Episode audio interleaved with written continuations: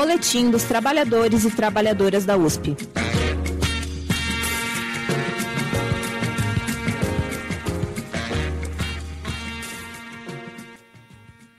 Saudações, companheiros e companheiras da USP. Tamo no ar com mais uma edição do Boletim dos Trabalhadores e das Trabalhadoras da USP, produzido e apresentado pelo Sintusp.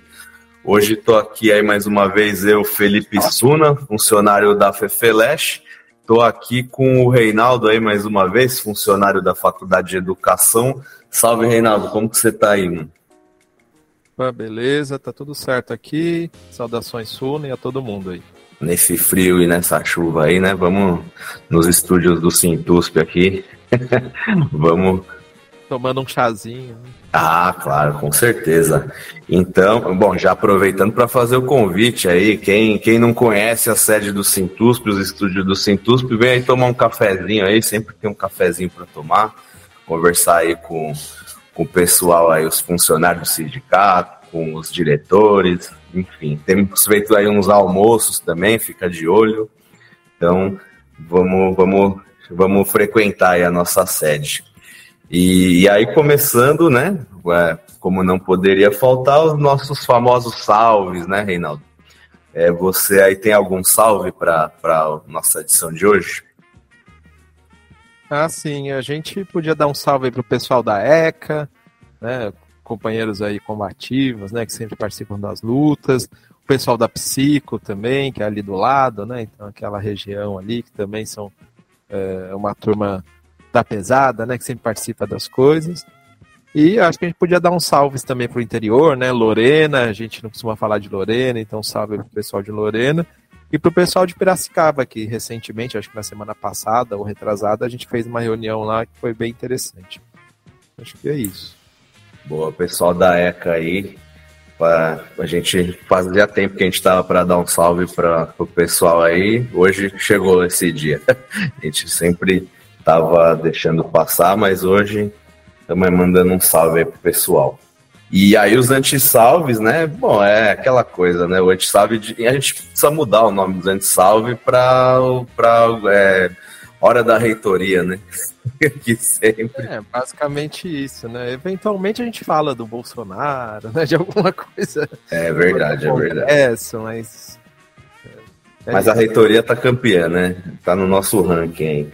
Então, uh, bom, primeiro antissalve aí, qual que a gente vai dar? Acho que a gente podia começar pelo antissalve aí, daquele comunicado que a reitoria, ultimamente, nesses últimos anos, criou uma mania terrível de todas as manifestações públicas que os funcionários e os estudantes fazem, né? Sobretudo quando é no portão, eles colocam aqueles comunicados meio cínicos deles, né? Então os estudantes fizeram aí um ato é, esses dias na semana passada reivindicando a contratação de professores, né? Sobretudo no curso de letras e quem, quem eu como sou trabalhador da FEFELESH sei muito bem qualquer pessoa que já que tem algum contato com a FEFELESH sabe que isso é uma questão muito séria, né? Vários cursos aí tendo um professor, cursos clássicos, né, com falta de professor. Então é uma reivindicação justíssima dos estudantes, né, que a reitoria escreveu uma nota aí, né, Reinaldo? Isso, é, e sempre com informações que até podem ser parcialmente verdadeiras, mas que não respondem de fato aí às, as reivindicações, porque tem um déficit histórico de professores no curso de letras e as contratações que estão sendo feitas são completamente insuficientes. Né? É, Totalmente é, precária. Ah, sim, é, tá bastante precária em muitos sentidos. É, e a gente podia aproveitar e também estender aí o antissalve ao pessoal da direção da Faculdade de Medicina e para a própria reitoria, que é corresponsável por isso, por, mais uma vez aí pelos atrasos no pagamento das funcionárias terceirizadas da limpeza lá da Faculdade de Medicina.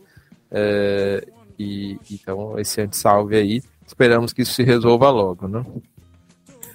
É, não, isso aí já tá um absurdo completo, né, gente? Então, esse antissalve aí, mais uma vez, se repetindo a mesma história aí, um antissalve bem dado para a Faculdade de Medicina e um salve aí para os trabalhadores e as trabalhadoras terceirizadas lá da, da faculdade e a luta aí que tem tocado por uma coisa básica que é receber seu salário, né? Não é, estão pedindo nada demais, né? E, e aí vamos vamos para as pautas do dia, né? Uma pauta que tá todo mundo perguntando aí nas redes sociais, encontra a gente na, na padaria e pergunta, que é a questão da pauta específica, né, Reinaldo? Que, que a gente fez aí uma assembleia nas, na, nos últimos dias aí, é, aprovando a pauta específica que a gente ia levar para a reitoria para discutir as questões em relação aqui internas da USP, né? E aí mandamos a pauta para a reitoria. Eu queria que você falasse um pouco aí sobre a pauta e sobre se a, se a reitoria deu alguma resposta ou não sobre essa questão. Beleza. Bom, então, primeiro, é, é, eu já falei em vários boletins, mas né, como sempre vem as mesmas dúvidas, eu reafirmo, né? Com a expectativa de que uh, a repetição faça com que as pessoas também absorvam isso, né? Uh, então, acho que é importante lembrar que a gente separa a campanha salarial na discussão da pauta unificada, porque a gente faz a nossa campanha salarial unificada com as outras três, melhor, com as outras duas universidades estaduais paulistas, né, com a, Unesp, com a Unicamp. Então a gente constrói uma pauta conjunta que normalmente ela tem como eixo central a questão do reajuste salarial.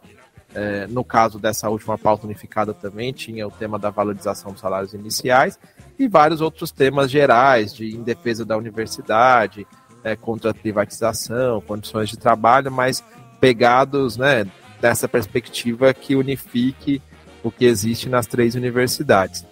E tem o que a gente chama de pauta específica, porque aí, uma vez negociado esse tema do, do reajuste salarial e os outros temas ligados a essa pauta unificada, né, que a gente negocia com os três reitores juntos, né, com o PROESP, aí a gente elabora e forma uma pauta de reivindicações de questões internas da universidade. É claro que às vezes as duas pautas elas se relacionam, porque tem temas que são internos, mas também podem ser gerais e tal. Mas via de regra, a divisão para ser assim, meio sistemático, seria assim, né? Então, na pauta específica, ela tem vários temas, né? A gente tentou esse ano, já nos últimos três, quatro anos, a gente tem feito uma pauta um pouco menos extensa do que antes. Antes as nossas pautas específicas tinham muitos itens e tal, e que normalmente se repetiam ano a ano.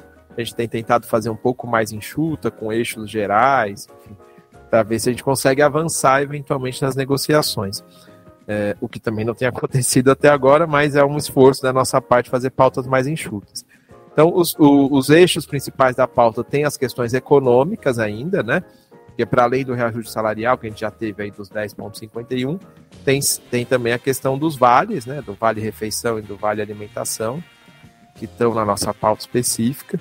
Então a gente fez os cálculos das perdas nos, nos vales, né? Do poder de compra desses vales, de 2013 para cá. E pelos nossos cálculos, o auxílio alimentação deveria ser R$ 1.610 para a gente repor as perdas, né, de o poder de compra de 2013 e o vale refeição de 72 reais por dia. Então isso está na nossa pauta com base aí nesses cálculos que a gente fez. É, além disso, ainda sobre os vales, tem a reivindicação da suspensão da cobrança daquela taxa dos 20%, né, que vem no vale refeição. Inclusive, agora a gente teve um exemplo positivo da Unicamp. A Unicamp instituiu o Vale Refeição e os trabalhadores lá fizeram várias manifestações nesse sentido. E o desconto que vai ter lá não vai ser de 20%, eles vão fazer um desconto de 5%, porque a lei diz que pode ser até 20%, mas não precisa ser 20%, né? É que a USP faz a leitura né, no, no pior cenário para a gente, né? Mas pode ser 1%, por exemplo, né? É, então a gente tem essa reivindicação, tem reivindicação de que tenha uma espécie de 13 terceiro é, vale refeição, vale alimentação, né? Enfim. É, então sobre os vales tem essas reivindicações.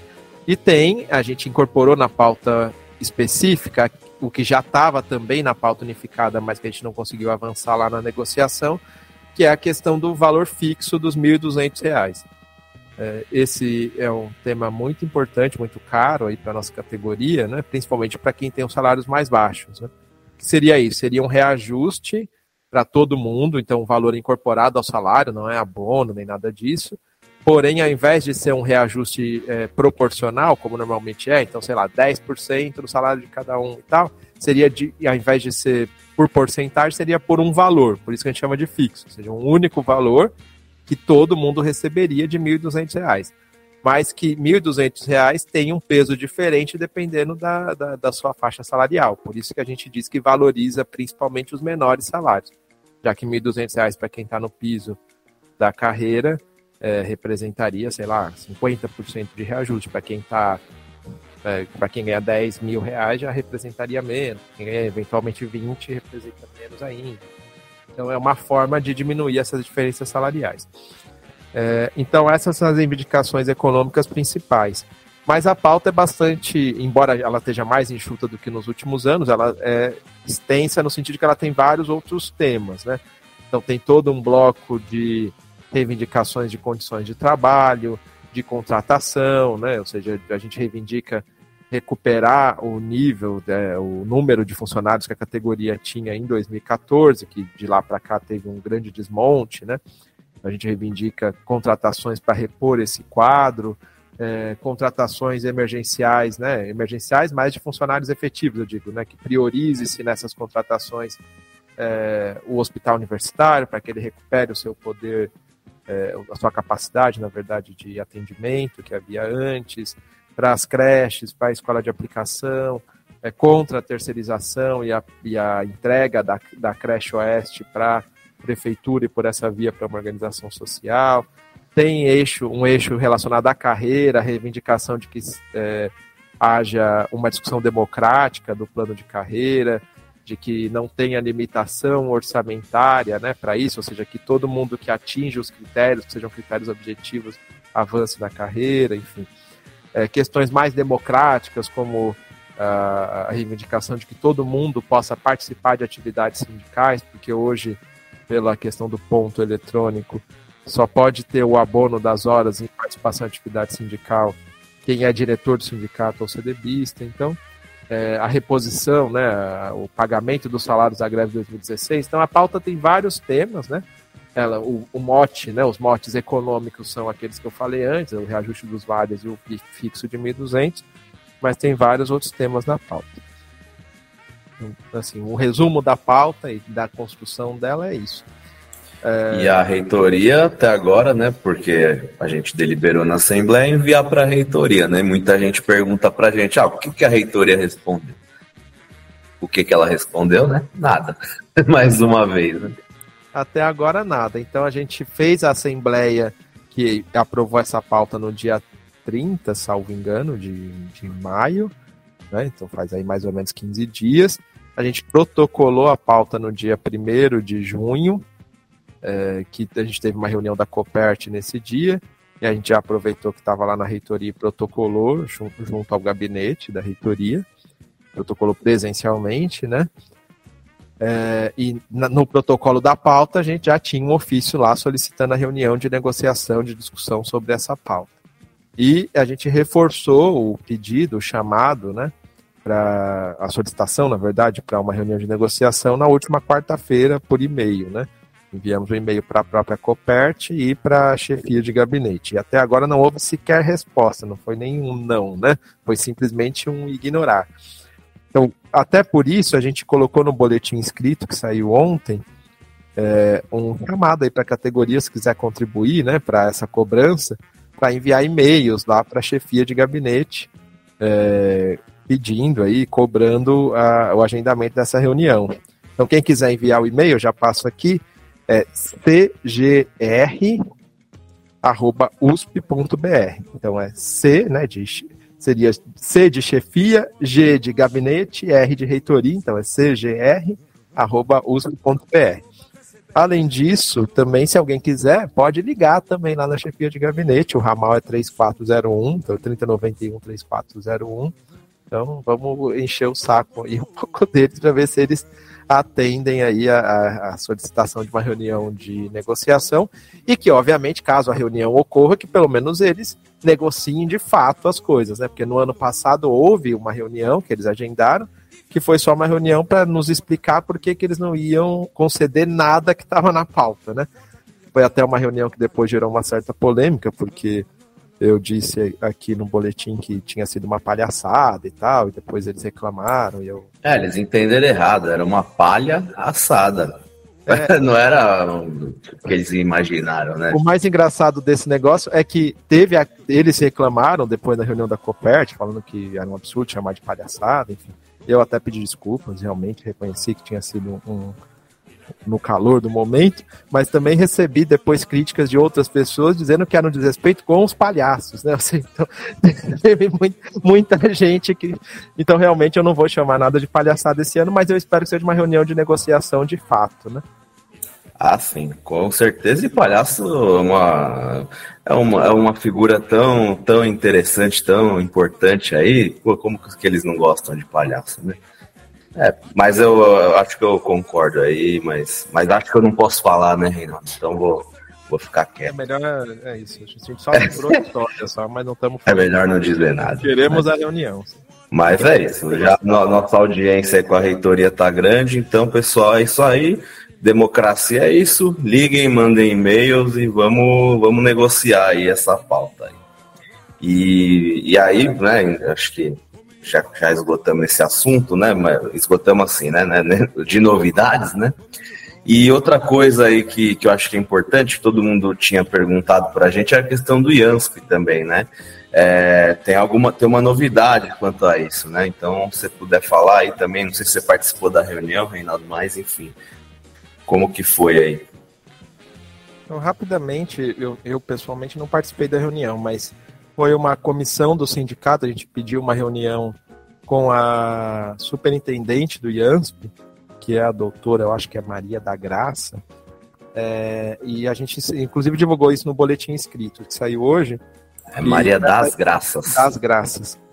Então, essa reunião foi justamente para levar a reivindicação que a gente já deliberou em, em fóruns da categoria, de que haja reabertura, de que houvesse a possibilidade de reabertura do IANSP, né, da inscrição no IANSP para os funcionários seletistas, né? Já que na época que abriu foi por um período muito curto, de seis meses, e a gente aqui na USP ficou sabendo nos últimos três meses, inclusive, porque teve uma demora na comunicação da reitoria sobre isso, e foi durante a pandemia, então estava muita gente na, né, não estava acessando com a regularidade os e-mails, etc. Então, é, isso acabou fazendo com que pouca gente aderisse e muita gente que não aderiu é, depois ficou com, com vontade de aderir e não pode, por enquanto. A, a, novidade é que há uma iniciativa da própria superintendência do IANSP, portanto a gente entende que do governo do estado, né, já que a superintendência do IANSP é ligada ao governo, é, já encaminhou um projeto de lei para a LESP, justamente por, é, abrindo essa possibilidade da adesão dos que eles chamam de empregados públicos, que são os funcionários públicos contratados pelo regime de CLT. Aí de todo o Estado, o que incluiria, é claro, a gente aqui da USP. É, então eles já encaminharam esse projeto de lei para a LESP, está para ser aí votado. A gente já entrou em contato com alguns deputados para que eles ajudem nessa tramitação. Mas o ponto positivo é que muitas vezes tem um projeto de lei que é apresentado por um deputado de oposição, sei lá, pelo Gianazzi da vida, uma coisa assim, que aí, sinceramente, a chance de ser aprovado é muito pequena, né? A não ser que tenha mobilização, etc. Nesse caso, é um projeto que veio da própria superintendência do IANSP, portanto, a gente está imaginando que vai ter o apoio da própria base do governo na leste e que é uma questão aí de tempo para ser aprovado. Então, essa é a novidade positiva. Provavelmente, nos próximos meses, vai se abrir a possibilidade de adesão dos seletistas ao IANSP sem tempo determinado dessa vez, ou seja, é, de forma permanente. É uma semi-notícia boa, né? mas, mas vamos lá, então. É a notícia da esperança, vamos dizer assim. É da esperança. A esperança de que daqui a alguns de meses. Confiar na base do governo, né? na base do governo, Tarcísio. Tá tá que ponto digamos, mas é isso. É. Importante mesmo, né? Na verdade, relembrando que a gente fazer uma luta em defesa do SUS, né? Público gratuito, de qualidade, é isso que vai garantir mesmo né, nossas, não só as nossas e dos nossos dependentes, mas da nossa comunidade, né, dos nossos familiares, enfim, é, o atendimento depende mais disso, né? E a gente precisa sempre relembrar isso, que é importante lutar pelo SUS, né, em defesa do SUS. Assim, mesmo em relação ao IANSP, né? É muito importante, é uma questão básica de direitos iguais para os funcionários públicos seletistas também poderem aderir, mas é necessário a gente ter uma mobilização e uma luta né, estadual do funcionalismo para defender o IANSP, para que o IANSP volte a ser totalmente público e que tenha é, financiamento para poder atender a demanda, já que muita gente tem também, quem aderiu, né, tem reclamado das dificuldades de atendimento no Hospital do Servidor, quando são questões mais complexas e tal. Então, é, essa luta também está na ordem do dia. Então, só para finalizar, então, aí, chamar todo mundo aí que, que eventualmente queira participar para a reunião da Secretaria de Negras e Negros do Sintusp, vai acontecer no dia 15, né, quinta-feira, amanhã, às 19 horas, ela vai ser virtual. A pauta vai ser organização das próximas atividades e iniciativas da Secretaria de Negras e Negros do sindicato. Então, é, quem quiser participar, manda um e-mail para o sintusp.org.br que a gente envia o link aí.